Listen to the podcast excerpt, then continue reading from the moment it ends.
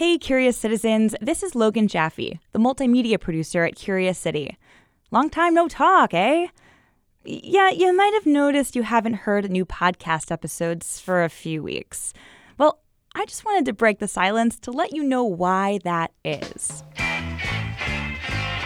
We're gearing up for a brand new season of Curious City goodness, and we're dropping new episodes starting February 4th.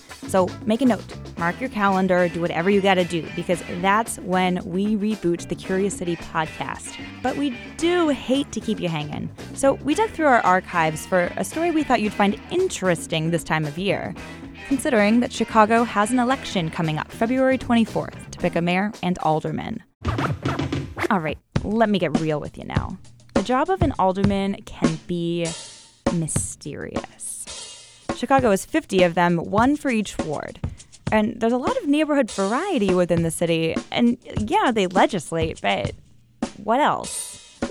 That's why Chicagoan Andrea Lee asked us for specifics on the job title.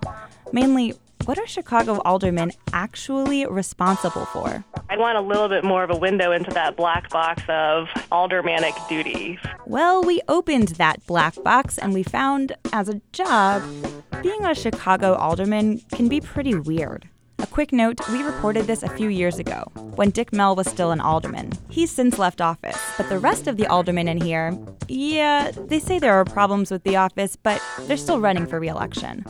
Anyway, here's what reporter Alex Keefe turned up.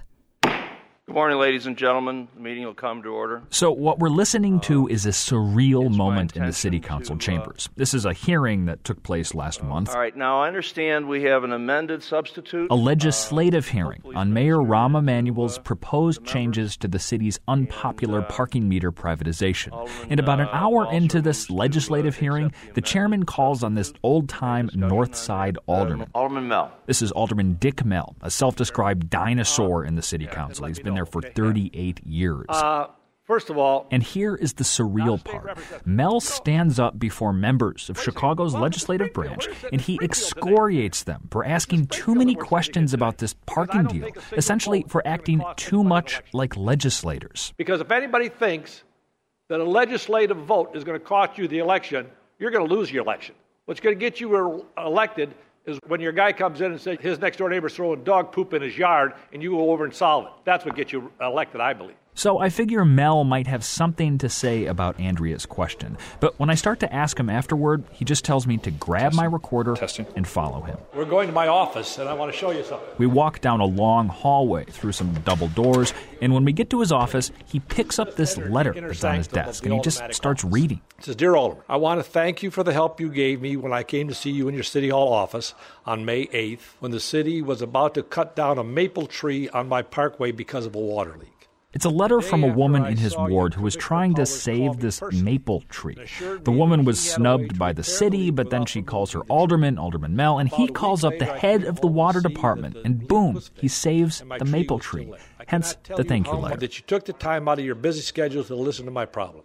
You're a great, well, forgot about the great alderman. Well, no, nice no, guy. you got to read that last part. You are a great alderman and a, and a really nice guy, okay? And Mell says the point of all of this, of his floor speech, of reading this letter out loud, is that what makes a great alderman isn't great legislating, but helping regular Chicagoans solve their regular problems. And if anybody thinks an alderman is getting paid to be a legislator, then we should pay the city back the money that we're getting paid. In fact, aldermen do have legislative responsibilities that are written in state law. But to fully answer Andrea's question about aldermanic power, you have to look to history and tradition, the stuff that's not written down, that makes Chicago's system of city government unique. I often liken the city of Chicago to a feudal system. Alderman Joe Moore has been in the city council for more than two decades, and Chicago's democracy, as he describes it, sounds undemocratic. The mayor is sort of the de facto king, and each alderman is the lord, or I guess lady for female alderman, of their individual fiefdoms. But here are aldermen's legislative duties. They have to pass budgets, they approve mayoral appointments, they redraw political boundaries after the census.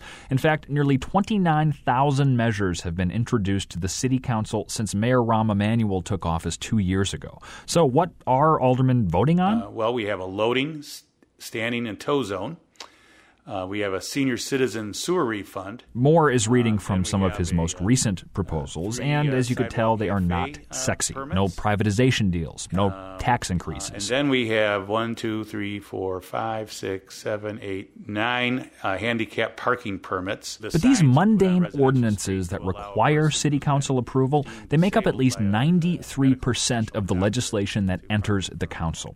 The second big aldermanic power Moore points to is zoning, basically deciding how buildings and property in the city are used. And in Chicago, aldermen have an extraordinary authority here, known as aldermanic privilege, that basically gives them de facto veto power over building projects in their wards.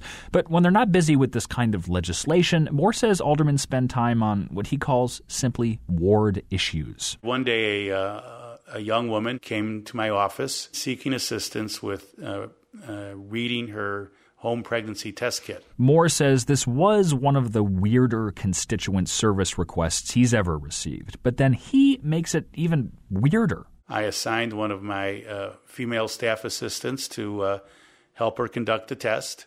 So, so you had the staffer help her do the it's peeing on a stick is what we're talking about, right? Well, um, I'll let.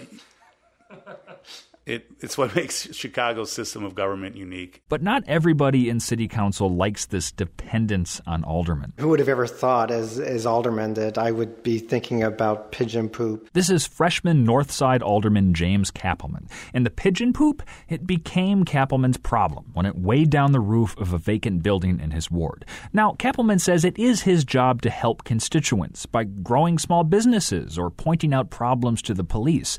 But he says Chicago's culture of going to your alderman for, well, everything is not efficient. We've just taught residents that the way to get a problem addressed is to go to their alderman. That needs to change. That's the broken system. But the system was designed with this kind of stuff in mind, says Dick Simpson, a political scientist at the University of Illinois at Chicago and himself a former alderman. Well, the big problem with um, aldermen in the city of Chicago is they don't uh, legislate very well. Simpson says aldermen simply don't have the staff to vet complicated legislation, like the original parking meter privatization deal. Most aldermen don't really pay attention to the laws. They'll look at whatever comes across their desk, ask what the mayor wants, and vote yes. Simpson says it all gets back to that idea of Chicago feudalism, that during the heyday of political patronage, aldermen let the mayor set the citywide agenda, and in turn, they doled out favors in the wards in hopes of pulling in votes on election day. So now, Simpson says Chicagoans depend upon aldermen. Yes, they can uh, call or uh, uh, email their complaint into 311, and somebody in the city will take a note, but they may not be able to figure out the maple tree problem. That may be uh, beyond them. And that's how Andrea Lee's question about Chicago aldermanic authority can lead us to a quiet north side neighborhood on a bright Saturday morning. I watch the squirrels chase up and down all day, and, and they come to that little tree right there. This is Janice Abelman, the woman who wrote the thank you letter from the beginning of our story, the woman who now talks to me in the front yard of her bungalow in the cool shade of her maple tree. All thanks to Alderman Dick Mell. It ain't much, but, you know, it's, it's all I got, and I, I didn't want to lose it. I don't want to lose any part of it. As for the question of whether aldermen should be legislators or tree huggers, I would have said they should do both. I mean, they are the city council, they do make ordinances and they do run things here, and, and they should, but I think there should also be the guys we go to. Abelman says when it comes to her little maple tree, she didn't expect city government to work the way it did, but she says it worked exactly how it was supposed to. Alex Keefe, WBEZ. That story first aired in June 2013. Thanks to Andrea Lee, who asked us the question. And remember, our brand new Curious City podcast season starts February 4th. We're guessing you already subscribed, so here's a little bit of homework. Tell your friends and your family to head to iTunes and search for Curious City Podcast. They'll thank you, and we'll thank you too. And one last thing we are always open for business when it comes to questions about Chicago, the region, and the people who live here. Ask yours at wbez.org/slash curious city. See you soon.